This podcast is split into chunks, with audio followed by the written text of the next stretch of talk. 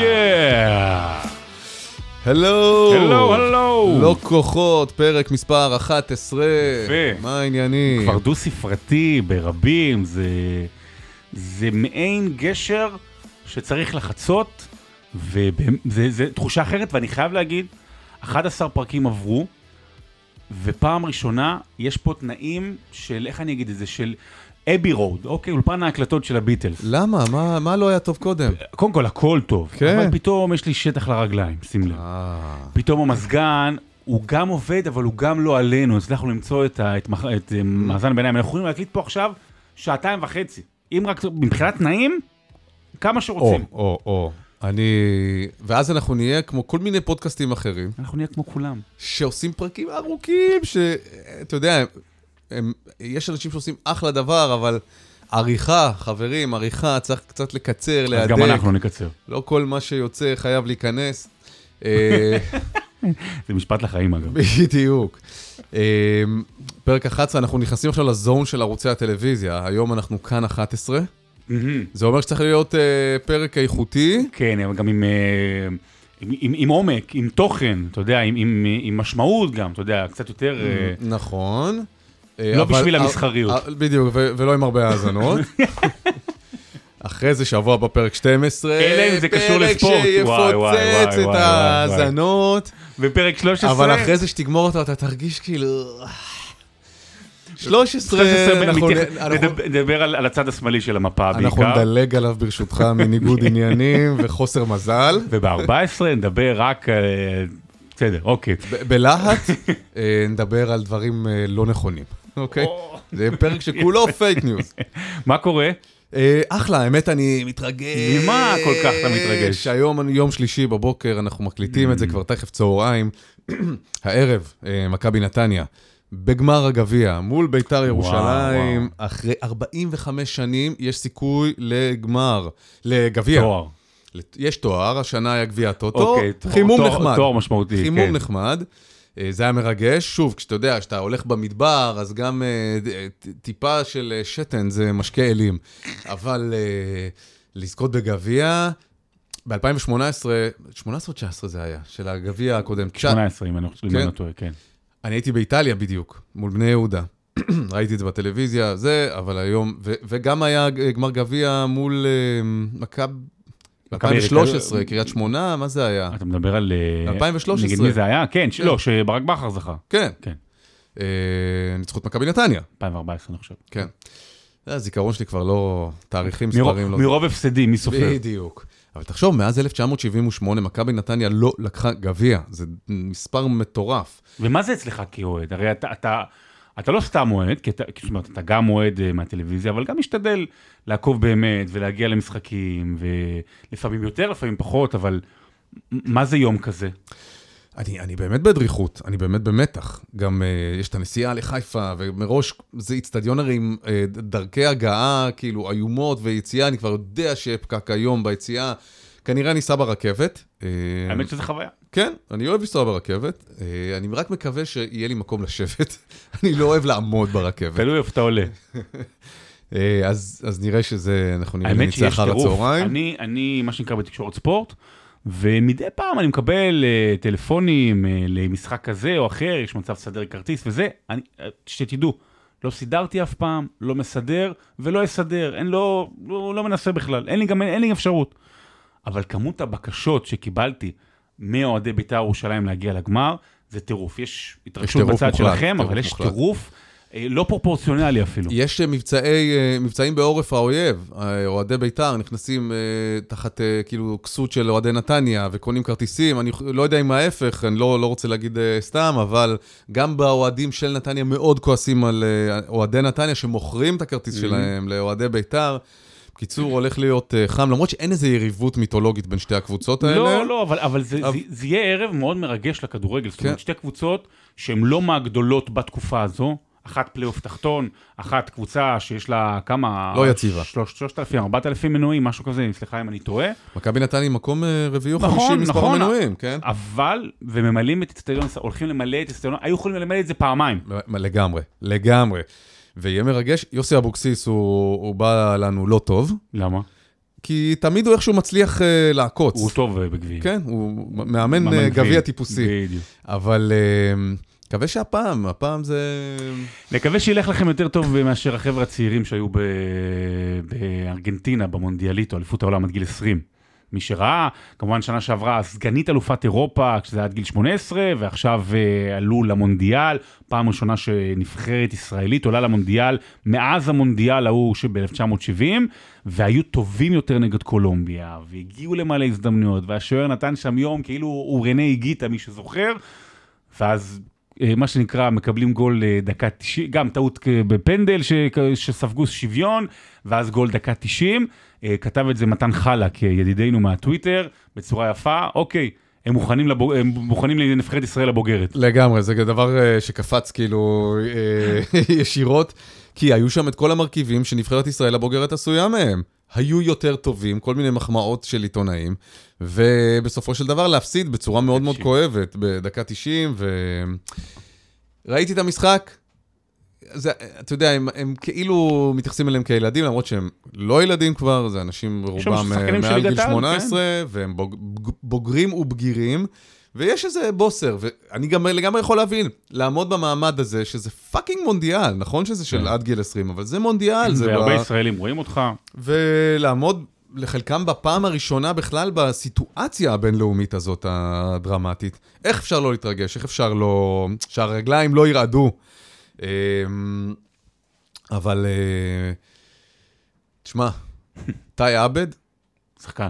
הוא היה בבית ספר עם הבן שלי. וואלה. הוא בשכבה של הבן שלי, הוא כבר באמת? לא, כן? אבל... אה, הוא עכשיו משחק בהולנד. באיינדובן, כן, ב- כן. בנוער שם. פסווה, הוא- כן. ויש לו תספורת של אלן אייברסון.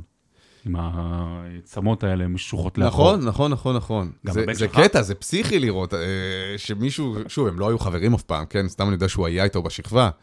אה, הבן שלי סיפר לי שהוא פעם שיחק איתו כדורגל, כאילו, ב, אתה יודע, בבית ספר כזה, במגרש בבית ספר. הוא שיחק איתו. אבל, אה, כן. אבל, אבל זה הזיה, כאילו, שהילדים האלה כבר עכשיו, הם כאילו מייצגים, ובאמת לעמוד בסיטואציה כזאת של לחץ בינלאומי וצילום. לא שכל העולם נושא עיניו אל זה, כי זה לא באמת כן. מעניין את כל העולם. אפילו האצטדיון שם לא היה מלא. למרות שיחסית היו, היו. זה נורא הזכיר לי סיפורים אגב ממונדיאל 70. הקהילה היהודית באה ומוצ'ילרים באים, זה ככה נורא נורא, במיוחד שזה העבירו את זה לדרום אמריקה, נורא קפקאי טיפה הסיפור, אבל וואלה, שיהיה להם בהצלחה. הלוואי, מחר מול סנגל. צריך לנצח, או אפילו תיקו יכול להספיק, כי מקום שני עולה, וגם אה, ארבע המקומות אה, השלישים מתוך שש, שישה בתים, גם הם עולים.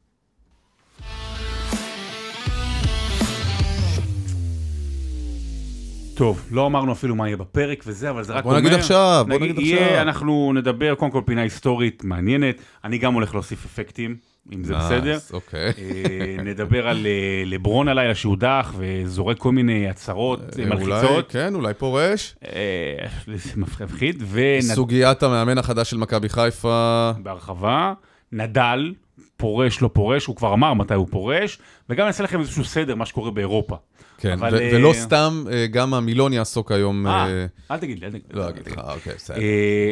בוא נגיע לדבר על הדבר החשוב, על הענבים. באמת, זה הסיפור של השבוע, ואתה יודע מה? זה כמעט הסיפור של השנה. מסיידגו מונה למאמן מכבי חיפה. עכשיו, אה, אני מנסה לתאר את זה לקהל הרחב.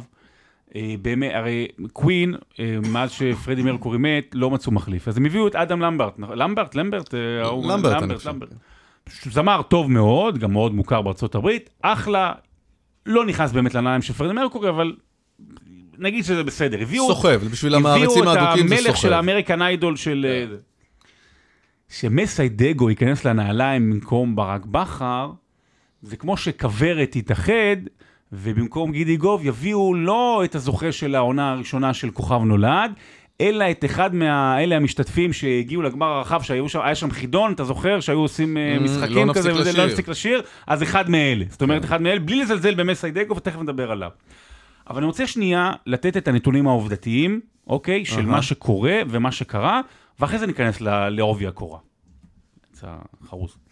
טוב, לכולם היה ברור כבר לפני כחודשיים שברק בכר עוזב. עבר לפרטיזן בלגרד, אה, התקדם. בחודש וחצי, החודשיים האלה, מכבי חיפה כמובן כבר עובדת, דיברנו בהרחבה על גל אלברמן בשבוע שעבר, המנהל המקצועי, עובדת על מי יהיה המחליף. אז בהתחלה היא בדקה אופציות של אה, מאמנים זרים. עכשיו, אני יודע אה, מידע שהיא דיברה עם כמה מאמנים זרים, אבל היא התקשתה למצוא מאמן זר שא', לא יהיה יקר מדי, ובעיה ביקר מדי זה לא רק מאמן זר, הוא מביא איתו את כל הצוות. זה, על פי מה שאני שמעתי, זה הערכות של, יכול לנוע בין 10 ל-14 מיליון שקלים כן. לעונה, וזה המון. זאת אומרת, אתה יכול להביא שניים, שלושה שחקנים טובים במחיר הזה. אה, זה אחד. בנוסף, אתה צריך שמאמן זר יהיה גם טוב, גם מוערך, גם בתקופה אה, נוכחית, אתה לא מהמר על איזה מישהו לא מוכר, גם בתקופה בקריירה שהוא טוב, וגם, וזה נושא מאוד משמעותי לדיון שלנו, שהוא יהיה מוכן לקבל את העובדה שמישהו אחר מחליט. בשנתיים שלוש האחרונות, הצוות שגל אלברמן מנהל, בעצם מה שמכבי חיפה הפכה להיות זה כבר קצת יותר מה שאנחנו מכירים בארצות הברית, שיש general manager, קרויף עשה את זה בזמנו במכבי תל אביב בכדורגל, והמאמן הוא בעצם אה, מחליט עם מה שיש לו. ואני אומר לך מידע, כמות ההחלטות שברק בכר לקח על מי להביא שחקנים, היא מועטה. היא מועטה עד לכמעט אפסית אפילו בשלבים מסוימים של חלונות העברות כאלה ואחרות. זה היה גל אלברמן וזה היה צוות של מכבי חיפה, כמובן בהתייעצות, כמובן בהסכמה, נכון. אז אתה צריך להביא מישהו זר שגם יהיה מוכן לקבל את אה, מרות המערכת. כן. לא מצאו כזה. ואז הולכים, יש צומת, הולכים לא, לא, לאופציה הישראלית. ובאופציה הישראלית, בוא אני אשאל אותך שאלה. מאז 2012, איזה מאמן ישראלי, 11 עונות רצופות, איזה מאמן ישראלי זכה באליפות שלא קוראים לו ברק בכר? תן לי רגע לרוץ אחורה. רמז? אולי רן בן שמעון? זה האחרון, מאז 2012. אוקיי. מאז כלום. גם היחידים שנאבקו, גם בקושי, זה קצת אלישע לוי, טיפה מרקו בלבול, כלום. מעמד המאמן ישראלי בעשור האחרון ירד לאפס. ההסתכלות גם על המאמן הישראלי היא, היא באמת, אתה יודע... ירד לאפס, אבל מצד שני צמח לך ברק בכר, שהוא ללא עוררין, המאמן הישראלי, אחד הגדולים שקמו, אז אתה יודע, זה... זה העץ פיקוס במדבר, אני לא יודע אפילו איך לתת את ההגדרה הזו. פיקוס. פיקוס, כן, גם לא נראה לי מה יש פיקוס במדבר. מה קשור פיקוס? הוא צריך הרבה מים. אה, בסוף הגיעו להבנה שאין מאמן ישראלי טוב, אוקיי? גם המערכת לא לגמרי סומכת על רן בן שמעון, וגם היא יודעת טוב מאוד שהקהל יאכל אותו חי. שניים, שלושה, ארבעה משחקים לא טובים, עם מה שהקהל והמערכת מסתכלת על, ובכלל הדבר הזה שנקרא מכבי חיפה מסתכלים על מאמן ישראלי כיום, ב-2023, אין אף מאמן ישראלי בכיר, אם יש בכלל הגדרה כזו, שיכול אה, לקבל גב לאורך זמן. שמע... זה, זה העובדות, בוא נמשיך. העובדות, בקיצור, ב, ב, התלבטו, אני אקצר את מה שאמרת, התלבטו אל מי לקחת, אופציית מאמן אה, זר אה, אה, עלתה וירדה מיידית, מאמן ישראלי לא ראו אלטרנטיבות, נגיד אולי באמת רן בן שמעון, אה, החליטו ללכת על מסיידגו. אני רוצה להגיד לך משהו. עכשיו רגע, אנשים אולי לא יודעים, כן. מסיידגו, שנייה, מסיידגו היה שחקן אח של ברוך דגו. נכון. אה, הוא... הוא... אימן באשקלון כי הגיע כמחליף, ירד את הליגה, הוא אימן בעכו ופוטר לאחר כמה זמן, בכפר סבא גם אימן, לא הסתדר עם הבעלים יצחק שום פוטור, היה בקריית שמונה, התחיל את העונה לאחר שבעה מחזורים, פוטר. אין לו רקורד טוב של אימון, עזוב. אין לו רקורד, והיה לו עונה אחת מאמן בנוער, וזכה, כן. של מכבי חיפה זכה באליפות. אני רוצה לשאול אותך עכשיו סדרה של שאלות. בבקשה. אוקיי, ליאונרדו דה וינצ'י, כן? היית נותן לו טושים מהג'מבו סטוק, הוא היה יכול לצייר את הקפלה הסיסטינית? אוקיי. אה, לא, אה, על דף נייר, על A4, כן. אולי. יפה. אה, עוד שאלה. כן. אם מסאי דגו לא היה אתיופי, האם היה כזה דיון בשאלת הכשירות שלו לתפקיד או לא? כן. כזה דיון בכזאת עוצמה? אני, אני מוכן להתחייב לך שלא. אני מוכן להתחייב לך שלא. היה דיון בהחלט, כי באמת התנאים האובייקטיביים... אם בני לם היה מגיע למכבי חיפה, לא היה דיון כזה? לא, ממש לא. לא דומה אפילו. כי בני לם, אה, גם לא משנה, יש לו את הריצה עם אה, נתניה, וגם הוא היה עוזר מאמן במכבי חיפה. שחקן עבר אה, מרשים. כן, יש לו רקורד זה. לא היה מתקרב הדיון בכלל למסיידגו. עכשיו, מסיידגו, כל מי שעבד איתו, וזה אני אומר לך מידיעה, מעיד עליו שהוא אחד מאנשי המקצוע הטובים, הטובים שהוא נתקל בהם, שלמדו ממנו, גם אם הרקורד שלו מאוד מצומצם ובטח בלי הצלחות משמעותיות, אז, אז, אה, אז זה לא אומר, אתה יודע, יש אה, אה, בעולם הסטארט-אפים, כשאתה מקים סטארט-אפ, יש משהו כמו 97-98 אחוז של כישלון. בעצם אנחנו, אתה יודע, חוגגים את ההילה הזאת של ההייטק, אבל שני בין אחוז לשניים אה, מצליחים. כל השאר נכשלים. אנשים שמקימים סטארט-אפ, הם מחפשים בנרות מנכ"ל שנכשל כבר, כדי ללמוד ממנו, כדי... כי הוא למד מעצמו, הוא למד מהטעויות, הוא כבר היה שם, הוא יודע איך עושים את זה. אבל דגו לא היה שם. דגו נכשל אבל. הוא, אבל הוא, אבל הוא, הוא נכשל, כן? אה, הוא נכשל בנווה אבל- אביבים, אבל זה לעומת לא מכבי אומר חיפה. שאין לו את היכולת. זה לא אומר שאין לו את היכולת. זה לא אומר, אה, ואני אוסיף לך משהו. כל החודשים האחרונים, אה, אתה וחברים שלך בתקשורת, החבר'ה שלך, כן. אה, חוגגים את גל אלברמן והגאוניות שלו, ואיזה שחמט הוא עשה עם דיה סבא, ואיך הוא ידע להביא, ואת החלוצים זה, והחליף פלניץ', זה, כן. הכל, נכון? נכון.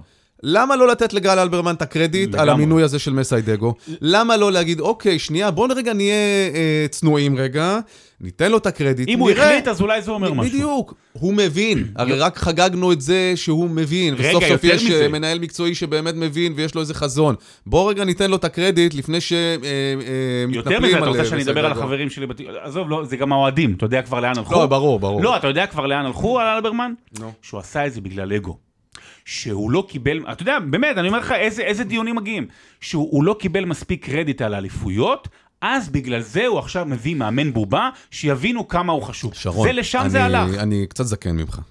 תן לי לתת לך טיפ של אה, חכם אה, סיני זקן. פתגם. כל מי שמתרץ פעולות של אחרים עם אגו, סובל בעצמו מבעיית אגו.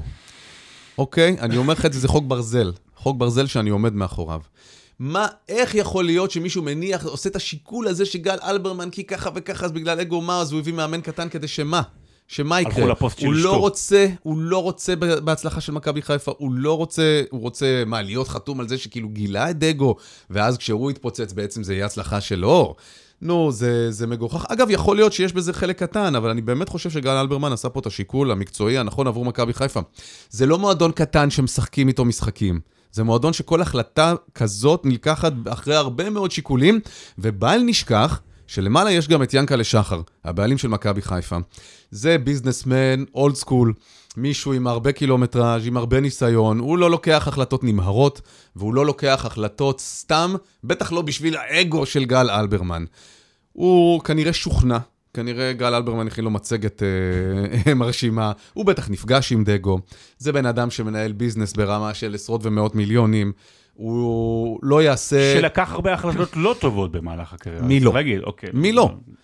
ואתה יודע, להביא מאמן זר, זה אומר שזה יצליח, קרנקה, זה אומר, אה, אתה יודע, ועוד רשימה ארוכה של מאמנים זרים שלא אגב, הצליחו. מכבי חיפה בעשור השחון שלה, מכבי חיפה בעשור השחון שלה, הביאה כמה וכמה מאמנים זרים, והיא מצולקת מזה. נכון. זאת אומרת, היא יודעת שעכשיו היא מביאה מישהו בצוות, 10-12 מיליון שקלים, אוקיי, לעונה, וזה לא מצליח, אתה צריך לשלם פיצויים, ואתה מתחיל הכל מחדש. אז במובן הזה, אני יכול באמת להבין. אבל, תראה, הכל טוב ויפה. הסיפור, סליחה שאני זה, כי קראתי הרבה על זה, אגב, והקשבתי הרבה, וחוזרת מילה אחת, אפילו היום ראיתי אותה בעיתון, אה, יהיר, החלטה יהירה Mm-hmm. של מכבי חיפה. אני לא מצליח להבין למה זאת החלטה יהירה של מכבי חיפה. כי היא? אומרת לעצמה, אנחנו מספיק חזקים, שגם אה, מאמן מה, מהנערים שלא מכירים אותו בכלל יהיה מאמן. מי שחושב את זה, באמת, זה ככה נתפס. אני לא רוצה להגיד לא, כי אלה אנשים שאני גם מעריך, חלקם שכתבו את זה, אבל אני לא חושב שזה יהיר, אה, אפילו אה, להפך. זה, זה לא יכול להיות יהיר, כי, כי מסכנים פה המון. מסכנים פה המון, ומכבי חיפה היא לא מנוהלת על ידי אנשים שרוצים לסכן. זה בטח לא החלטה יהירה. אני חושב שזאת החלטה, יהיר זה לקפוץ ולקטול כבר את העתיד של מסיידגו במכבי חיפה, בלי לתת לו צ'אנס אמיתי ובלי לסמוך על האנשים שמקבלים החלטות. זאת יהירות. כי כל האנשים ש- שאומרים מכבי חיפה יהירה, מאיפה אתם יודעים? מי אתם? באמת, ניהלתם פעם משהו? כל האנשים שאמרו יהיר, ניהלו פעם משהו, בטח מועדון בסדר גודל של מכבי חיפה, עבדו עם תקציב, ראו פרוספקט של מאמן, של שחקנים, של מה אפשר לעשות איתם. הרי יש פה, מבחינת מכבי חיפה והאוהדים שלה, זה, זה החיים. אז בגלל זה הם כל כך אינטואיט ואומרים, רגע, למה אתם מביאים אותו?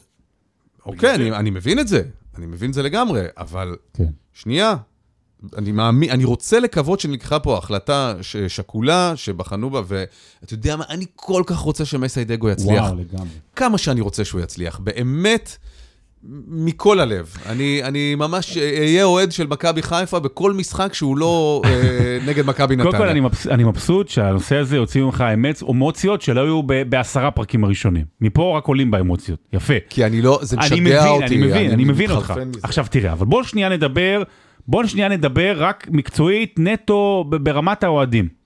בלי ההבנה. אם הייתי נותן לך, בוא תהיה מנהל מקצועי במכבי חיפה. תן לי 20 אופציות. היה עולה לך באופציה ה-25? חד משמעית לא. יפה. אז גם ברמת... לא, גם לא אופציה המאה. יפה. אז ברמת העיקרון, זה בסדר לבוא ולהגיד שברמ... כאילו, זה כמו שאני אומר, מנצ'סטר סיטי בטוח יותר טובה מאינטר, והיא תנצח, אבל אם אינטר תנצח, אז, אה, אז אתה יודע, אוקיי, זה הכדורגל. אז ברמה הזאת, אני בא ואומר, זו הייתה החלטה... בטח המפתיעה, ועל פניו הלא טובה, כאילו מה ההיגיון בלהביא את זה? זה, על פניו. אבל, אבל על עכשיו- פניו הוא, הוא, הוא ברור, הוא ברור. מובן מאליו, זה ועכשיו מונח. אני אומר לך משהו כזה, ואני הולך לעולם הספקולציות. כן. אוקיי, אני לא נכנס לראש של אלברמן, אבל אולי זה, זה משהו בראש עובר. תראה, לא משנה מי היו מביאים אחרי ברק בכר, זה היה נכשל. מה זה נכשל? נכשל, לא זוכה באליפות. למה? יש סיבה שמאז הפועל פתח תקווה בשנות ה-60 לא זכו בארבע אליפויות רצופות. יותר מזה, כזה כזו עוצמה, כזו שליטה של חדר הלבשה, האישיות של ברק בכר, זה קשה. מאמן זה אמרנו, אם הוא מגיע, נופל, זה אתה נשאר מצולק, זה גם פיצויים אחר כך. ישראלי, אין לך בנמצא. ואז אולי הם אומרים לעצמם, אוקיי, המערכת יכולה רק להפסיד העונה. אתה יודע, גם אם אתה משחזר אליפות, אז אומרים, זו הצלחה שהיא בגדר אה, אחוזים מסוימים. המאמן שאנחנו מביאים, הרף כל כך נמוך במחשבה של אוהדי הספורט, כן. יש לו רק מה להצליח. שמעתי אותך אומר את הטיעון הזה בפודקאסט אה. בציון שלוש. שלא נפרסם אותו, כי לא צריך, כי אנחנו רק מקשיבים לנו. אני לא מסכים עם זה לא, בכלל. בבקשה, תן לי בראש, נו. אני לא אתן לך בראש, כי אני מכבד אותך, אז לא, אני לא אגיד מה אני לא, באמת חושב עליך. אני חושב שזה זה להיכנס לתוך אה, מסדרון צר של שיקולים קטנים, מה שאתה, התיאוריה נכון, שאתה לגמרי, מעלה. זה אמרתי, ספקולציה לגמרי. ובעוד שהדבר, לדעתי, הוא הרבה הרבה יותר פשוט. הם מאמינים שהוא יכול להיות הבשורה החדשה והרעננה שמכבי חיפה צריכה. להביא עוד מאמן גדול, ותיק, כבד, עם קילומטראז' כבר, לבוא ולעשות באמת אחרי מה שעשה ברק בכר. רצו פורמט חדש, רצו לרענן את המערכת, לא more of the same. ומבחינתי, אני לא מכיר את מסיידגו בכלל בכלל, אני לא יודע להגיד לך איזה מאמן הוא. אני באמת חושב שכל מה שעמד לנגד עיניהם של יעקב שחר ושל גל אלברמן ושל כל מקבלי ההחלטות האחרים שם. רק הצלחת מכבי חיפה. בלי כל מיני אם, אז יגידו, הם לא חיים בטוויטר, הם, יש להם קבוצה לנהל, הם במציאות, הם בחיים האמיתיים. הם חיים, בת...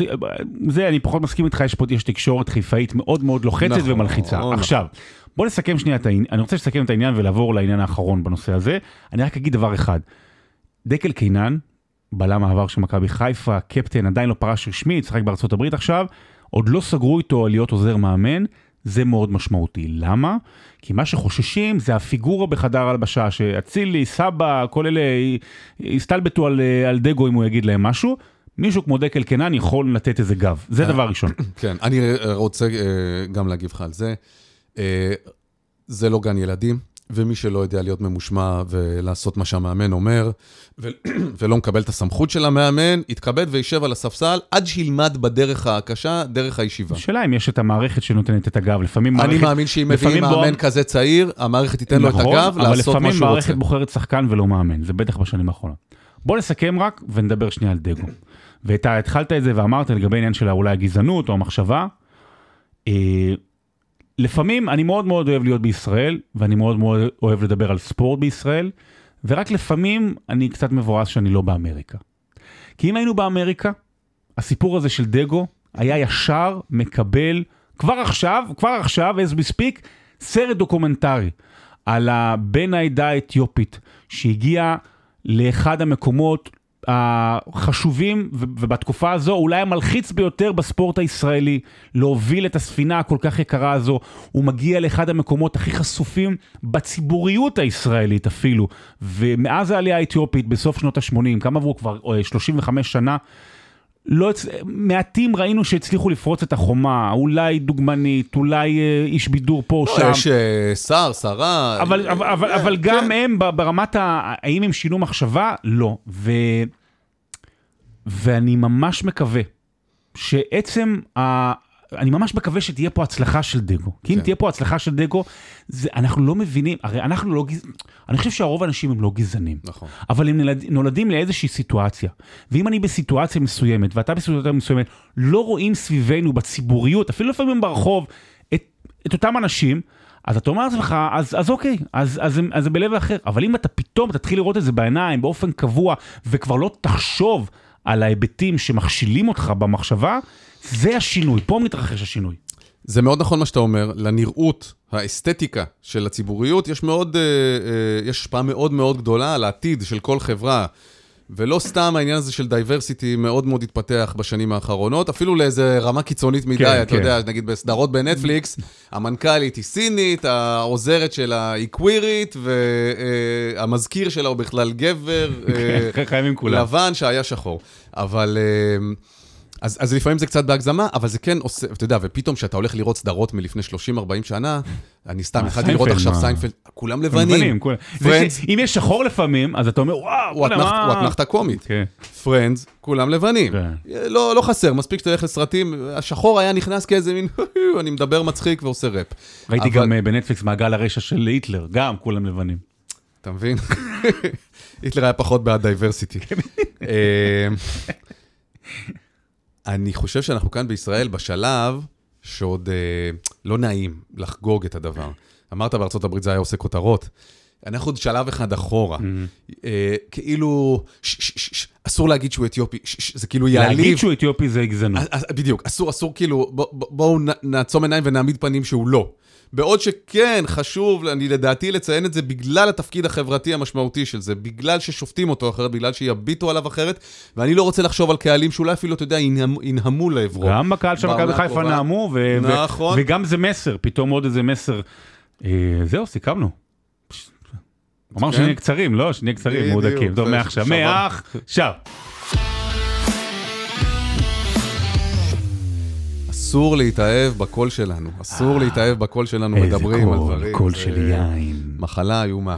יהיה בוא, נעשה ריצה מהירה אוקיי, עכשיו אוקיי. על אה, יישור קו, כי אנחנו ב, באמת בישורת האחרונה של רוב הליגות, רובן הוכרעו כבר, כן. אבל יש עדיין כמה אה, כיסים, כמה איים מעניינים מאוד נהדרים, מאוד. ממש. טוב, אז uh, בספרד יש אלופה ברצלונה, באנגליה יש אלופה מנצ'סטר סיטי, באיטליה יש אלופה נפולי. בצרפת אה, הם צריכים עוד רבע נקודה, פריס סן ג'רמן, והם אלופים בוודאות, יאללה, לא מעניין. איזה הפתעה. כן. ודווקא בגרמניה, דווקא בגרמניה, המקום הכי חד צדדי בעשור האחרון, בטח במילניום הנוכחי, יש דרמה מטורפת. עשר עונות אחרונות ברציפות, ביירן מינכן זוכה באליפות. ומול מי היא זוכה באליפות? בדרך כלל מול בורוסיה דורטמונד. הפעם האחרונה שהייתה אלופה שהיא לא מגרמניה, 2012, תחת יורגן קלופ, בורוסיה דורטמונד, שנה אחרי זה גם הגיעה לגמר ליגת האלופות. ובורוסיה דורטמונד הפכה למעין בדיחה. כי הרבה שנים, או שהיא הייתה ממש רחוקה מביירן מינכן, או שהיא הגיעה מראש הטבלה למפגשים מול ביירן מינכן, ואז היא סופגת רביעיות וחמישיות, או שהיא כבר מובילה מחזורים אחרונים, והיא מה שנקרא בועטת בדלי, יום אחד, סקור מילון, מאיפה הגיע הביטוי בועטת בדלי, אוקיי? ומאיזה דלי? זה סחבה במאה ה-20, מאה ה-18 רשמתי, באנגליה. רשמתי. טוב, והשנה קרה משהו מעניין. בקיץ האחרון בורוסיה דורטמונד, אגב, אה, לא התחזקה יותר מדי והכל, גם החליפה מאמנים, אה, הגיע אליה חלוץ בשם סבסטיאן האלר. סבסטיאן האלר, אה, ששיחק כמה שנים בהולנד, היה מוצלח, הגיע לאנגליה, לווסטהאם, היה בסדר גמור, חזר לאייאקס, נתן עונה, נהד... עונה וחצי נהדרות, וזה באמת היה טוב מאוד. ובקיץ האחרון, שבוע לפני פתיחת העונה, מגלים אצלו סרטן, סרטן אשכים. וזה זה נורא, זה נורא כמובן, כמובן לא, וזה גם נורא לברוסיה דורטמונד, אתה יודע, הביאה חלוץ שהיא צריכה לסמוך עליו, ולך תדע מה, מה, מה יעלה בגורלו בכלל גם ברמה המקצועית. והיו, ו- וראו את המאבק האישי שלו, וראו תמונות שלו מבית החולים שהוא רזה וכחוש, אבל הוא נלחם במחלה והוא גבר עליה, ואחרי חצי שנה הוא חזר. הוא חזר, והוא עלה, כשהוא חזר, הוא, חזר, הוא עלה עם נעליים, fuck, שהוא כתב עליהם fuck cancer. וב-2023, מאז תחילת השנה האזרחית, דורטמונד כמעט לא מפסיקה לנצח, מנצחת, מנצחת, מנצחת, יחד עם זה שביירן מינכן, שינויים במאמנים, שחקנים כבר אה, לא טובים וזה, באמת יורדת מכוחה גם מי שראה עונה בליגת אלופות. אבל דורטמונד הובילה לפני שלושה ארבעה מחזורים וקרה מה שקרה. עשתה איזה אחת אחת אם לא טועה נגד בוכום בחוץ סתם וזה, ביירן עלתה וגם בקלאסיקר ביניהם ביירן נתנה להם בראש, הובילה בנקודה ביירן מינכן, טוב זה אליפות שלה. וקרה משהו בסוף השבוע האחרון, ביירן מינכן פגשה את לייפציג, אגב זה גם סיפור בפני עצמו נדבר על זה פעם, אה, הפסידה לה שלוש אחת, יום אחרי זה בורוסיה דורטמונד בבית מול קבוצה אמצע טבלה ומטה. עשרה שחקנים, לא מצליחה לכבוש, לא מצליחה לכבוש, לא מצליחה לכבוש, מחצית שנייה, הלר כובש, ואז הוא כובש עוד פעם, ומנצחת 3-0, וכרגע מקום ראשון בטבלה, יש עוד משחק אחד מחזור סיום, כל המשחקים ביום שבת בארבע וחצי, ביין מינכן במשחק שלה, דורטמונד במשחק שלה, עם יתרון של שתי נקודות, אבל באמת הסיפור הזה של הלר, שהחלים מהסרטן, כן. זה באמריקה כבר עכשיו דוקו. מה זה חוזה עם נטפליקס ו- ולסדרה. ממש. תגיד, הפרש שערים איך עובד שם? הפרש שערים אה, זה מבחינת המאזן, לא מאזן פנימי, אני צריך לראות אה, מה הפרש שערים, אבל דורטמונד בבית, במחזור האחרון, אני אגיד לך בדיוק, היא אה, פוגשת בבית את מיינדס, אגב קבוצתו לשעבר של יורגן קלופ, וביירן מינכן בחוץ מול קלן. המצב בטבלה הוא שתי נקודות 70, 68, המאזן שערים הוא של ביין מינכן. אם דורטמונד עושה תיקו וביירן מנצחת, ביירן אלופה. דרמה. כן. אמ, ליגה איטלקית. נפולי לקחה אליפות היסטורית, מרגשת, התעסקנו בזה באחד הפרקים הקודמים, אתמול קרה משהו מאוד מאוד מעניין.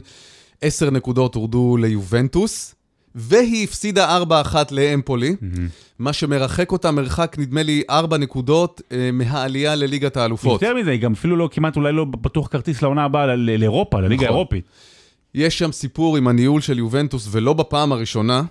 אה, זו קבוצה שכבר הורידו אותה, הורידו את הליגה, עם הקלצ'לופולי. חזרה, כן.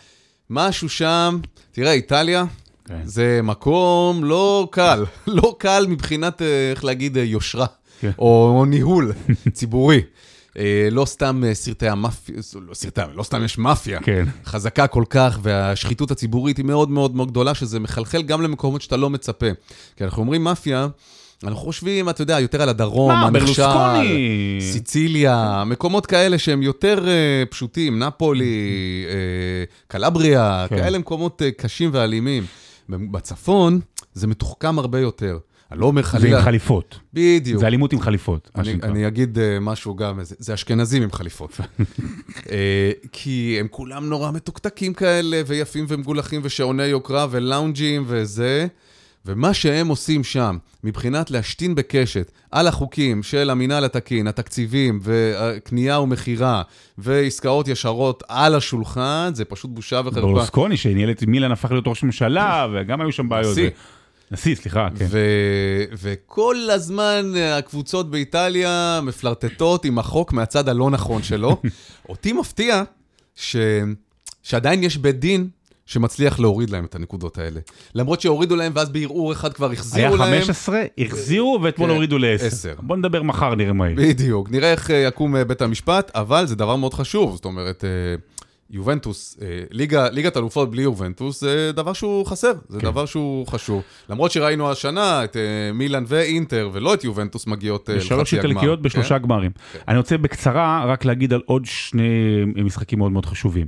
אנחנו, אנחנו אוהבי כדורגל אנגלי, אבל הקסם של הכדורגל האנגלי לא נמצא רק בפרמייר ליג, והוא נמצא על אחת כמה וכמה בליגות הנמוכות.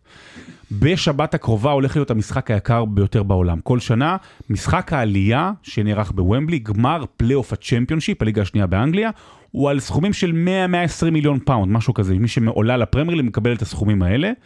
ושם, עוד פעם, אה, אה, ליגה ארוכה, 46 מחזורים, יש חצי גמר, ואז גמר, משחק אחד, עולים לליגה הטובה בעולם. ובגמר יש ככה, יש מפגש בין לוטון טאון לקובנטרי. לוטון, אה, מה מפורסם שם? וואלה, לא יודע. שדה תעופה, אתה נוחת בלוטון, אתה חושב בזה או בלוטון. תגיד איזי ג'ט. בדיוק, בדיוק. עכשיו, לוטון טאון, זו קבוצה שהפעם האחרונה שהייתה בליגה הראשונה זה 92, רגע לפני שהחליפו לפרמייר ליג. זהו, זה שתי קבוצות מהאייטיז כאלה. לוטון הייתה באייטיז בליגה הראשונה, והיא כל כך התרסקה, ירדה לליגת החובבנים. זאת אומרת, ירדה 4-5 לפני, 6-7 שנים היא בליגה הרביעית בכלל. עלתה, עלתה, עלתה. והיא כרגע במשחק אחד, עכשיו מה שמדהים, יש לה מגרש ביתי של פחות מעשרת אלפים צופים, מישהו עשה, חפשו לוטון טאון בטיק טוק, יש עכשיו קטע, עושים אה, מעקב, אתה הולך לאיזושהי שכונה, אתה עובר בין בתים, אוקיי, אתה בחצר אחורית של מישהו, וזה הכניסה לשער מסוים. מישהו עשה את זה בצחוק, שכאילו אה, שנה הבאה אוהדי סיטי הולכים אה, למגרש של לוטון טאון, ובטעות מגיעים לבית של מישהו אחר, סליחה, פה זה המגרש, משהו בסגנון הזה. קובנטרי, קבוצה שהייתה, אם אני לא טועה, ב-99 פעם האחרונה, גם בפרמייר ליג, ירדה גם לליגה השלישית, יש לה שחקנים אה, מוכרים כזה מהעבר. קריסה כלכלית לפני 3-4 שנים, פתאום משחק עלייה לפרמייר ליג, נוסטלגיה לא נורמלית, ועוד סיפור, ביום ראשון יש אותו משחק בוומבלי, קרב, בליגה השלישית, מה שנקרא League 1 באנגליה. והקרב הוא ב-29 בזה, בין שפילד וונסדיי לבארנסלי. הסיפור של שפילד וונסדיי זה הקאמבק של השנה, זה קרה בסוף השבוע האחרון. שפילד וונסדיי, עוד פעם, יש חצי גמר, פגשה את פיטרבורו. זה מקום שלישי מול מקום שישי בליגה השלישית. שפילד וונסדיי, גם מועדון גדול של פעם, אגב, המשחק נערך באילסבורו, יום נבוא נעשה פינה היסטורית על מה שקרה שם באצטדיון. מוב... היא הפסידה את המשחק הראשון 4-0 בחוץ. אין לה סיכוי. היא חוזרת, דקה 98 היא כובשת 4-0 ואז עושה 4-4 בסיכום שני המשחקים. בהערכה היא סופגת גול עצמי. אז פיטר בורו עולה, 5-4 בסיכום שני המשחקים, ודקה 115, שער מטורף אגב. שוויון, 5-5, הולכים לפנדלים, מנצחת. מדהים, מדהים. קאמבק של העונה. מטורף, באמת באמת אה, מטורף. זה הקסם שלהם. וזה הקסם, באמת זה הכדורגל, זאת אומרת, זה מצד אחד קבוצות שכונתיות כאלה, תיארת עכשיו, אתה יודע, תיאור של אפילו מגרשים בישראל, נגיד הקופסה בנתניה, סליחה על עולמי הצער. צריך את השופלים שאנשים יושבים בכפות שלהם מעבר לגדר, להסתכל אל תוך המגרש. ומצד שני, הן נפגשות עם כסף מפלצתי. על כסף, הקבוצות כן. האלה, הם ייפגשו, אחת מהן שתעלה, הן נפגשות עם סכומים, אתה יודע, שאתה לא יודע איך לבזבז אותם אפילו, אתה לא יודע, מה אתה עושה? אתה יכול להיכנס למשבר זהות יש אה, אה, מטורף. עולות שהן כן. קונות 20 שחקנים בכספים האלה. נכון, אבל איפה ישחקו? שאלה טובה. אה, לא, אין שם תקנות. אמ- אמור, קטע באנגליה זה לשמור על האצטדיון אה, הביתי. מותר לארח גם עם אצטדיון כזה קטן? אין תק- אין תקנות, יש... אה, המגרש של פולאם, לפני שהרחיבו אותו, של מנור כן. סולומון היה גם 20 אלף. לא, בעיקרון, מארחים בבית. וואלה, אז מגרש של עשרת אלפים, כן, יארח כן. את סיטי, את יונייטד, אה. את אה, ליברפול. אז תהיו בעד אה, יאללה. לוטון טאון.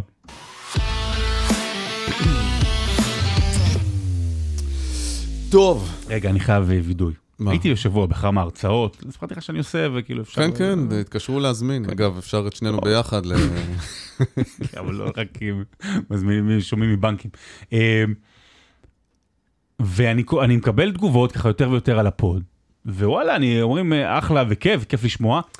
תגיד לברמן שהמילון אחלה, שאנחנו ממש אוהבים, שהפינה וזה, כאילו, אני כבר, לא נעים לי.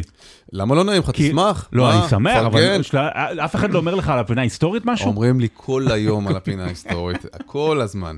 עזוב, זה אנשים היסטוריה. דופקים אצלי בדלת בבית, אומרים, אנחנו רוצים להיות פה בהקלטה של הפינה ההיסטורית. אז מוזמנים להציע הצעות כן. כמובן, דרך אה, כל אמצעי הרשתות החברתיות. אבל היום במילון, אנחנו אה, נזרום ממה שדיברנו עליו עכשיו, וזה אירופה, אוקיי? כן, אירופה. מהי אירופה? האמת ש... יבשת. זה- זה, עלה לי ככה בעקבות אה, אה, חצי גמר ליגת האלופות, ולקראת אה, גמר ליגת האלופות, שהולך להיות כאילו, וואו, אני לא צריך להגיד שאני בצד של אה, פפ וסיטי. אה, ואז אמרתי לעצמי, אירופה, כן, כולנו יודעים מה זה אירופה, אבל האם אנחנו באמת יודעים מה זה אירופה? ואני רוצה, אתה יודע, כשאתה אומר, אה, שרון, אני טס לאירופה, אז ברור לך כאילו פחות או יותר לאן אתה טס. או לאירופה או לספרד. אני רוצה בדיוק להראות שאירופה זה קונספט הרבה יותר אה, חמקמק ומופשט ממה שאנחנו חושבים. בספורט. זאת בעצם יבשת עם גבולות אה, לא מאוד אה, ברורים בכלל. יש המון המון ויכוחים בכלל על מה זה אירופה. אה, בריטניה היא אירופה? למה לא? כי היא היא לא ביבשת, נכון? אה, יב... אה, זה לא יב... מעניין. שאלה, אוקיי, אז נגיד שזה עוד קל, אוקיי, טוב, ברור כאילו שבריטניה נחשבת אירופה. אנחנו למדנו, אני רוצה להחזיר אותך אל שיעורי גיאוגרפיה בכיתה ה'-ו', לא יודע אם אתה זוכר, אבל יש סימון מאוד ברור לאיפה נגמרת אירופה ואיפה מתחילה אסיה. אתה זוכר מהו הגבול הזה? אה, איפשהו באמצע של רוסיה. כן, קצת נוטה יותר לצד, אבל uh, הרי אורל קוראים לזה. נכון. הרי אורל זאת שרשרת הרים, רכס של הרים, שהוא uh, מתנשא מצפון לדרום, ממש uh, כזה אנכי, מי שמסתכל על המפה. ו- ובעבר, בגלל שבעצם היבשת הגדולה נקראת אירו-אסיה, הרי אין באמת הבדל או, או קו או, או הפרדה בין אירופה ואסיה. זה לא כמו אמריקה, שברור שהיא יבשת נפרדת. יש לה אמריקה הצפונית, יש לה אמריקה הדרומית. באירופה, אסיה, הן אה, מחוברות, mm-hmm. ולכן הרבה תרבויות והרבה לשונות אה, נעו וזעו אחת אה, מכאן לכאן, ומקובל אפילו להתייחס אל היבשת כאחת גדולה, אירו-אסיה. ולכן הוגדר על ידי חוקר גיאוגרף גרמני איפשהו במאה ה-17, שהרי אורל בעצם הם הקו בין אה, אירופה ואסיה. ממזרח לזה אסיה, ממערב לזה אירופה. רוסיה, כאמור, היא בערך אה, שליש אה, באירופה, וכל שאר השני שליש שלה היא באסיה. לכן גם היא משחקת, הקבוצות האירופאיות, אנחנו mm-hmm. בפודקאסט ספורט, משחקות אה, באירופה, כמובן, לפני שהם החליטו להשמיד את אוקראינה, ואז הם הושעו אה, מהמפעלים. אז הרי יורל. טורקיה, למשל. כן, אירופה או לא אירופה? חצי אסיאתי, חצי אה, אירופי. קצת מאוד אירופי. מי שהיה באיסטנבול יודע שעוברים את הגשר לנהר לצד האירופי, הוא יותר עשיר, הוא יותר יפה, יותר מפותח כזה ומודרני, אבל רוב רובה המוחלט של טורקיה נמצאת דווקא בצד וואלה. האסייתי. אה, המון בצד האסייתי. תחשוב שטורקיה בצד המזרחי שלה היא גובלת בסוריה ובאיראן. אז mm-hmm. אה, רוב מוחלט של טורקיה נמצא באסיה, חלק קטן ממנה נמצא באירופה, ולכן היא גם משחקת באירופה. יש, אה, איסטנבול בעצם היא עיר שהיא חצויה. יש אה, אזורים מאוד מעניינים אחרים. למשל, אני אומר לך, אה, אזרבייג'אן, ארמניה, גיאורגיה. תחשוב שאפילו בקמפיינים של העלייה ליורו, mm-hmm. או מונדיאל, אנחנו משחקים פתאום מול אזרבייג'אן, מול גיאורגיה, מול ארמניה. המקומות האלה שהם מבחינתנו בכלל בתודעה נמצאים, אתה יודע, במרכז אסיה, בקווקז, זה... אז לא, זה דבר שממש הדהים אותי. גיאורגיה אבל אירופה, לא? גיאורגיה אירופה, ארמניה אירופה, וואלה. אזרבייג'אן אירופה, full אירופה, כמו שבן גביר אומר, אירופה מלא מלא.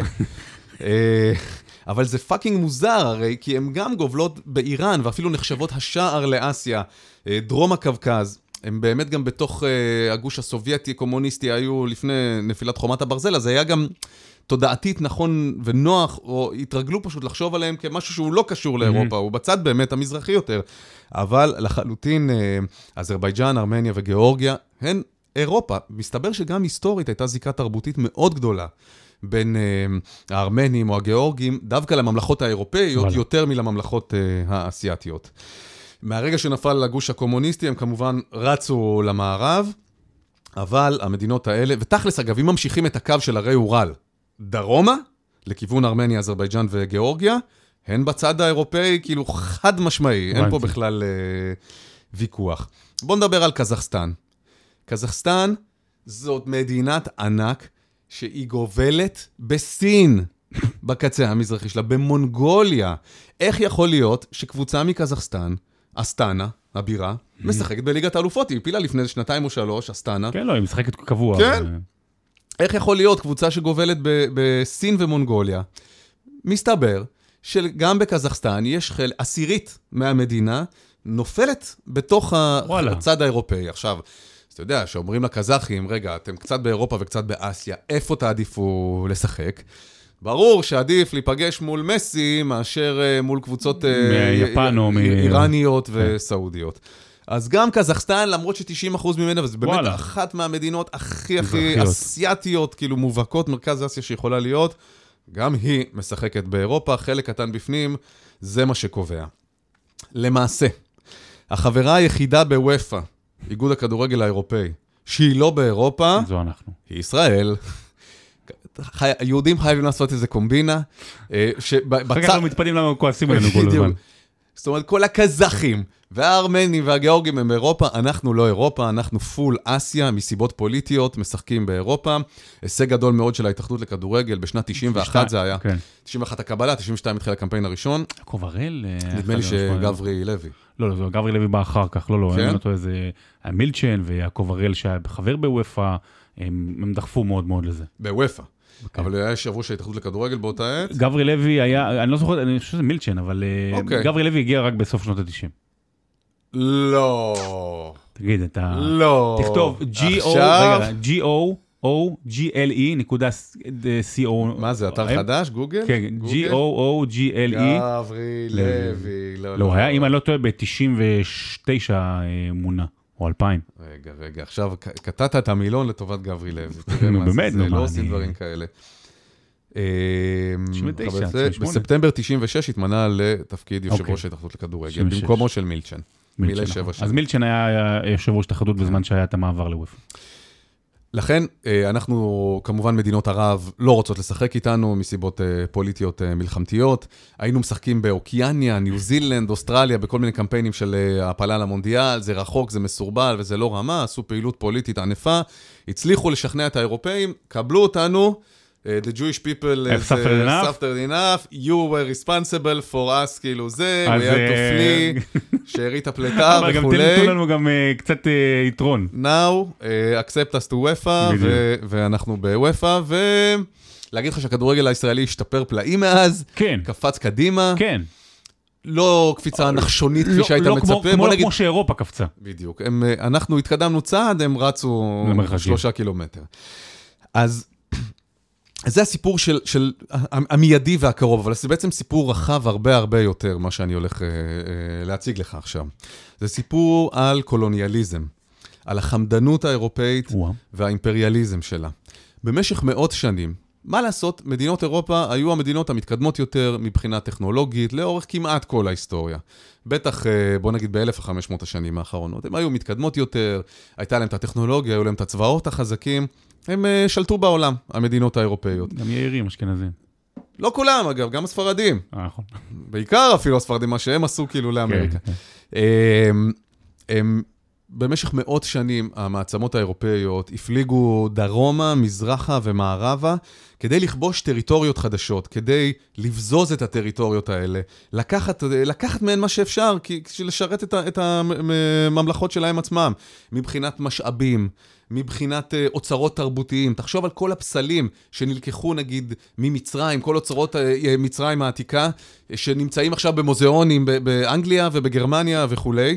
אז לקחו אותם פשוט כי למה לא? מהמזרח הרחוק, מסין, לקחו, לקחו, לקחו הכל, הכל, משאבים, אוצרות וכמובן אנשים, שנזכיר את הסחר בעבדים. גם אנשים היו משאבים לסחור בהם מבחינת האימפריאליזם האירופי.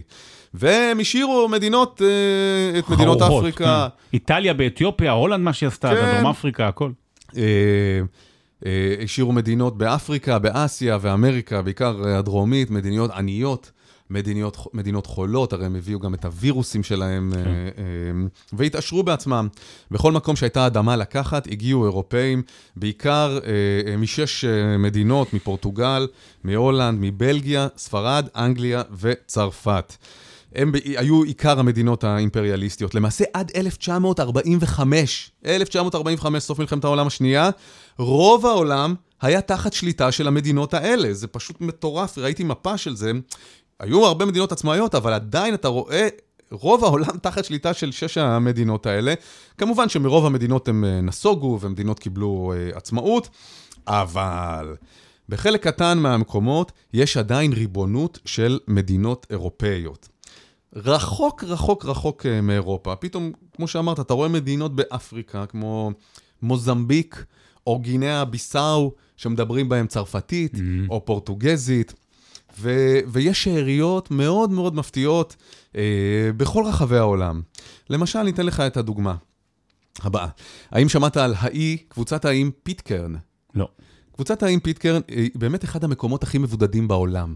קח את המפה של כדור הארץ, קח את המפה של אמריקה, Mhm. כן, לוס אנג'לס נגיד, תפליג 5,000 קילומטר מערבה, קח מאוסטרליה, מהצד השני, 5,000 קילומטר מזרחה, הגעת אל איי פיטקרן. וואו. אתה יודע מי האנשים שגרים על האי פיטקרן? צאצאים של המורדים מהבאונטי. המרד על הבאונטי. אה, החטיף? הס- הסיפורים, אחד הסיפורים הקלאסיים שנכתבו עליו לא מעט, את הספר המפורסם והרבה סרטים, הם אה, גרים, צאצאים של האונייה הזאת גרים באי פיטקרן, ונגיד שהייתה שם איזו פרשת אונס והתעללות מינית ענפה בנערות צעירות לפני משהו כמו 15 שנה, או, או פחות אפילו, תחת איזה חוק הם נשפטו? תחת החוק הבריטי. כי הם שייכים לבריטניה, למרות שהם באמת תקועים באיזשהו חור באמצע האוקיינוס. עכשיו אני אשאל אותך שאלת טריוויה, שרון. שאלת הטריוויה האהובה עליי בהיסטוריה. אפילו. וואו. כן. לאיזו מדינה יש את הגבול היבשתי הכי ארוך עם צרפת? מרוקו. לא, או מרוקו. או ספרד. אה, מרוקו זה בעצם... מרוקו אה, מעבר שמע- לים התיכון. כן, אז צריך ספרד. לא. גם לא איטליה, הולנד. וגם לא הולנד, ולא שווייץ, ולא גרמניה, אלא ברזיל. למה ברזיל? כי בדרום שולטת? אמריקה יש את גינאה הצרפתית. Mm. גינאה הצרפתית זאת בעצם טריטוריה מוחלטת של צרפת. זה לא איזה מושבה כזאת, זה, זה לכל דבר ועניין צרפת, והיא גובלת בברזיל, 680 קילומטר, נדמה לי, גבול משותף. זה נשמע לנו מוזר, אבל גינאה הצרפתית, לצורך העניין, היא אירופה, למרות שהיא בכלל בדרום אמריקה. אמ, עכשיו אני אראה לך משהו יפה. איך קבוצות מאפריקה, קבוצות מאוקיאניה, שזה בין אוסטרליה וניו זילנד, קבוצות מאסיה ודרום אמריקה, יכולות להיות אלופות אירופה. אוקיי? אוקיי. מה המשותף לאי, לאיים ראוניון ומיות הם צרפתים. באוקיינוס ההודי? מה משותף לגואדלופ ומרטיניק, שהם איים בקריביים? הם הולנדים. הם צרפתים. צרפתים גם? מה משותף לגינאה הצרפתית? אגב, אה, טירי אנרי מגואדלופ. נכון. אה, גינאה הצרפתית היא בדרום אמריקה, קלדוניה החדשה. היא בין אוסטרליה לניו זילנד בכלל. כל השמות האלה, ראוניון, מאיורט, גואדלופ, מרטיניק, גינאה הצרפתית, קלדוניה החדשה, הם צרפת. צרפת עד היום. אבל. לא אוטונומיה, לא בחסות, לא צרפת לכל דבר ועניין, מערכת החינוך היא צרפתית. אה, הם מצביעים בבחירות לצרפת, וכמובן, כדורגל. עכשיו, עובדה מדהימה. קבוצות מהאיים האלה מצטרפות לגביע הצרפתי בסיבוב השביעי. כלומר, אה, אתה יודע, בליגות הנמוכות בצרפת כן. משחקים, משחקים, משחקים, יש עשרות אלפי קבוצות בצרפת, משחקים, מגיעים לסיבוב מספר 7 בגביע הצרפתי, מצטרפות הקבוצות מהטריטוריות מעבר לים, מהאיים האלה. כל שנה יש את הסיפור על הקבוצה שצריכה לטוס 10 שעות כדי לשחק גביע. בקריביים, כן. או הקבוצה מה- מאוקיאניה שמגיעה לצרפת כדי, היא הוגרלה לשחק שם. עכשיו, תיאורטית, יכול להיות שקבוצה משם תהיה. אלופת אירופה. איך? אם היא תזכה בגביע הצרפטי, היא תעפיל לליגה. האירופאית. אם היא תזכה בליגה האירופאית, היא מעפילה. אוטומטית לליגת האלופות, ואם היא מנצחת ליגת האלופות, טוב. יכול להיות שתהיה לנו אלופת אירופה מהאוקיינוס ההודי. אתה שזה מבין בערך כמה כמו זה מופרך? שמסיידגו יהיה מאמן מכבי חיפה. כן. כך, אה, דימיטרי פייט, כן. וואו, שחקן. שחקן. מת עליו, מת עליו. מרסיי, שחקן נבחרת צרפת, הגיע את וסטהאם. הגמר יורו, כן. נבחרת צרפת, הוא מהאי ראוניון. גדל שם, התפתח, שלחו אותו לצרפת. הקבוצה שלו, שבה הוא גדל, סן פיירואז, באי ראוניון, הגיעה לשלב 32 הגדולות בגביע הצרפתי, ממש לפני כמה שנים. אגב, קוראים לו פייט עם ה-T בסוף, ומבטאים את. ה-T בסוף, כי הוא מגיע מראוניון, וזה מתוך כבוד לדיאלקט הצרפתי המקומי שמדובר בראוניון. אפילו שהוא משחק בצרפת, אם הוא היה נולד בצרפת, אבל, והשם המשפחה שלו היה נכתב אותו דבר, לא צריך לשנות שום דבר, הוא היה. נקרא פאייה. נכון. בגלל שהוא מראוניון, קוראים לו אה, פייט. אתה יודע שבעונת 2021 הגיעה קבוצה ממרטיניק אה, בקריבים לשלב 32 הגדולות, ושיחקה נגד אנג'ה מהליגה הבכירה. עכשיו, היא הייתה רחוקה כאמור, חמישה משחקים מלזכות בגביע הצרפתי, ואז עוד 13 בליגה האירופאית, ואז עוד 13 בליגת האלופות. כלומר, סך הכל, קלאב פרנסיסקן ממרטיניק, הייתה רחוקה 30 משחקים זה הכל. מלהיות אלופת אירופה. זה הכל. ותודה רבה למיכאל וינסנדט על העזרה. אז אירופה היא בעצם קונספט יותר מופשט כן. מאשר יבש. אני אשאל אותך על מה אתה רוצה לדבר, נדבר על נושא אחד. נדל או לברון? נדל. נדל. טוב, בשבוע לברון עוד נדבר עליו וזה, יש דיבורים, אבל אנחנו עוד לא יודעים מה הוא רוצה לעשות, האם הוא פורש, לא פורש, אני מניח שלא, אבל זה מורכב. אה, מי שרוצה לשמוע על זה יכול לשמוע על זה בפודקאסט עושים NBA בהרחבה יתרה, לא שאני זה. אה, נדל, אה, הוא לא רק אה, אולי גדול הטניסאים בכל הזמנים, שאלה שנרחיב עליה בהזדמנות, הוא כמובן מלך החמר. מה זה מלך החמר? יש ארבעה משטחים בעונה, קשה, דשא, בעצם שלושה משטחים, קשה, דשא וכמובן חמר.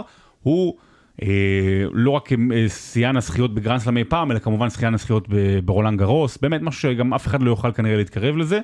והוא הודיע אחרי שלל פציעות, אני חושב שהוא לא שיחק השנה בכלל, שהוא לא ישתתף ברולנד גרוס הזה, ושאולי אפילו לא ישחק בכלל עוד ב-2023, אולי יסוף אה, בגמר גביע דייוויס אם זה יהיה רלוונטי, והוא מודיע ש-2024 תהיה השנה האחרונה שלו, אם אני לא טועה הוא יהיה שם בין 38. עכשיו, זה כמובן עצוב, זה מרתיע, אתה יודע, עולם טניס, עולם, בלי נדל, כאילו עולם הספורט. אה, לפחות, בניגוד לפדרר, הוא נותן לנו את זה. זאת אומרת, הוא נותן לנו את השנת פרישה. את, ה, את האפשרות שהוא יהיה פה ויהיה שם, אפשר יהיה לפרד ממנו פעם אחרונה במיאמי, פעם אחרונה בווימבלדון, דברים כאלה. אממה, עם נדל, הוא כבר נותן לנו את השנת פרישה הזו, 13-14 שנה. זה באמת, הוא לא רק אחד הלוחמים הכי גדולים בתולדות הספורט, הוא באמת, הוא סוחב וסחב איתו כמות פציעות לא נורמלית. פעם עשו, אתה יודע, כל מיני גרפים על הגוף שלו ויוצא ונראות. ותיאוריות קונספירציה, איך איגוד הטניס העולמי רוצה להשאיר אותו במשחק, אז מחליקים לו כל מיני שימוש בסמים וזה, כן, שום של- דבר לא מוכח. לא, שטויות שקרים אה, אגב, של ושטויות. הצרפתים, הצרפתים כן. אה, הוציאו את זה, אולי בגודלופ. והוא כל הזמן פצוע, והוא כל פעם נלחם, ופציעות ברגל ובכתפיים, וגם בשנים האחרונות בכלל, אה, אבל אה, זה יהיה עצוב מאוד בלעדיו, אבל אנחנו כבר, כבר מתחילים להבין, כבר מתחילים להבין אה, לא- לאן זה הולך כבר ככה שנתיים שלוש, אז זה יהיה יותר קל. שמע, אני מעריץ גדול של נדל, תמיד אנחנו דיברנו על זה גם שתמיד אתה צריך להתמקם ולבחור, אז עם כל אהבתי לפדרר, אני טים נדל. אה, הוא מדהים, אני משוגע על החוסר, אנו- על ה- על האנושיות שלו. אמוציונלי, ספרדי, נו, עם הלב והנשמה. אה, לא, חולה ב-OCD הזה, סובל מה-OCD, לא חולה, סובל מ-OCD קשה. סובל, סובל, סובל. והטקסים האלה לפני כל סר, ואיך הוא שם את הבקבוק. והמגבת, וכל הטקסים האלה שבאמת נו- נו- נוטים, אה, אתה יודע, בשביל להשרות עליו איזו תחושת אה, ביטחון מזויפת. אדם שהתמודד הרבה נפשית ופיזית, אבל כיף לראות אותו, בשביל זה יש טניס. לראות אותו מזיע ונלחם ו- ו- ומתפרק פיזית על המגרש, ואז מצליח להוציא מעצמו טניס מרגש בצורה בלתי רגילה. התעצבתי מאוד כשראיתי את uh, הודעת הפרישה שלו, הצפויה, כן. ואז uh, אני, אני ראיתי את נדל uh, בספטמבר האחרון, uh, במשחק הפרישה של פדרר. מה זה אה, ראית? החלפתם, חולצות עוד שנייה. מטר וחצי, עשה לי שלום, צעקתי לו, רפה, רפה. ירדתי למטה, כאילו, למעקה עד שהאבטחה הוציאה אותי. אה, צעקתי לו, רפה זה, עשה לי שלום. עם הגבה למעלה, נכון? תמיד עם כן. הגבה למעלה שהוא מדבר. אה, ואיך ששמעתי על ה...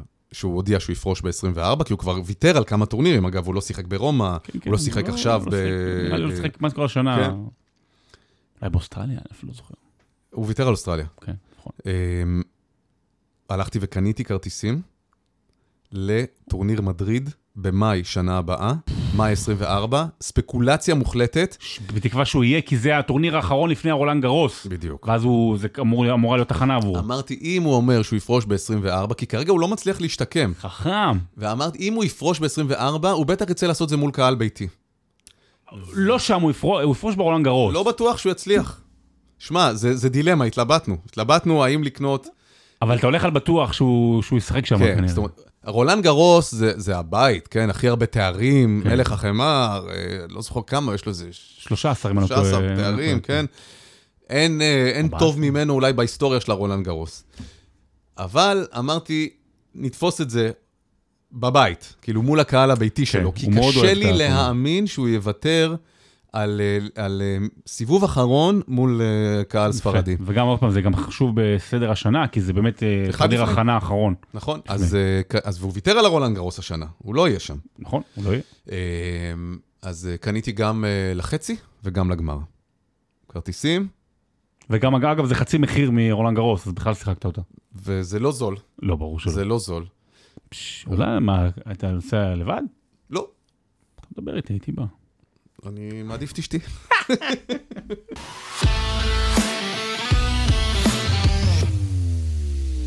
טוב, הגענו לפינה ההיסטורית, סבבה? לפינה ההיסטורית, אה, ואני רוצה להקדיש את הפינה ההיסטורית הזו למאזין ברק בכר. ברק בכר עוזב לסרביה, שנה הבאה מאמן של הכוכב האדום בלגרד, כולם כבר אומרים לו, אחרי שניים שלושה הפסדים הוא צריך אה, אבטחה ב- ב- מחוץ לבית, אוהדים מטורפים, אנחנו יודעים מה זה יוגוסלבים והכול.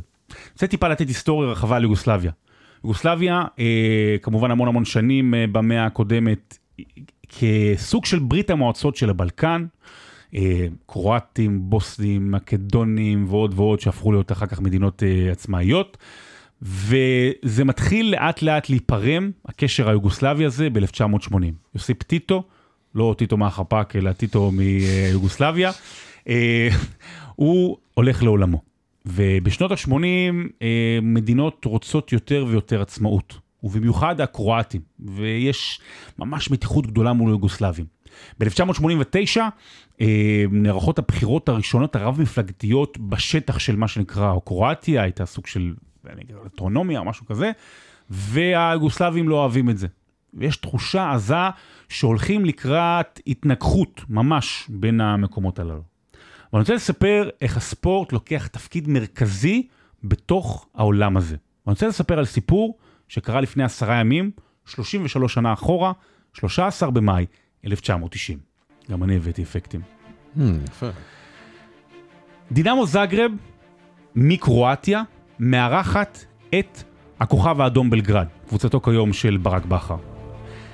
המתח הוא רב, יש שוטרים רבים שנמצאים לקראת סוף העונה של הכדורגל היוגוסלבי, וכבר בדקה העשירית, אחרי חפצים שמושלכים מצד לצד ו- ואלימות קשה בין האוהדים, המשחק מופסק.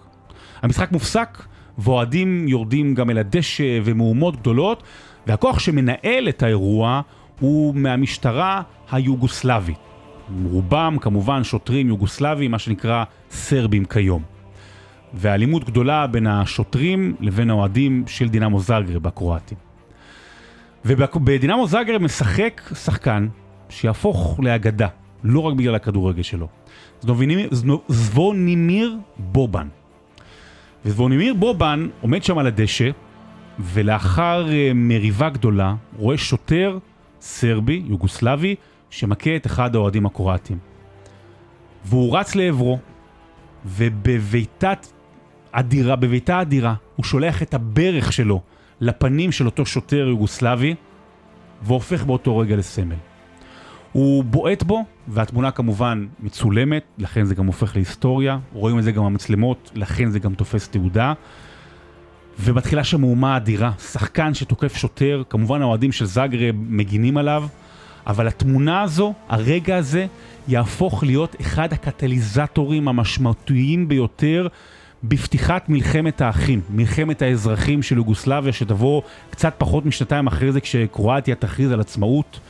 ולמעשה זבונימיר בובן הפך לסמל קרואטי, לסמל של עצמאות.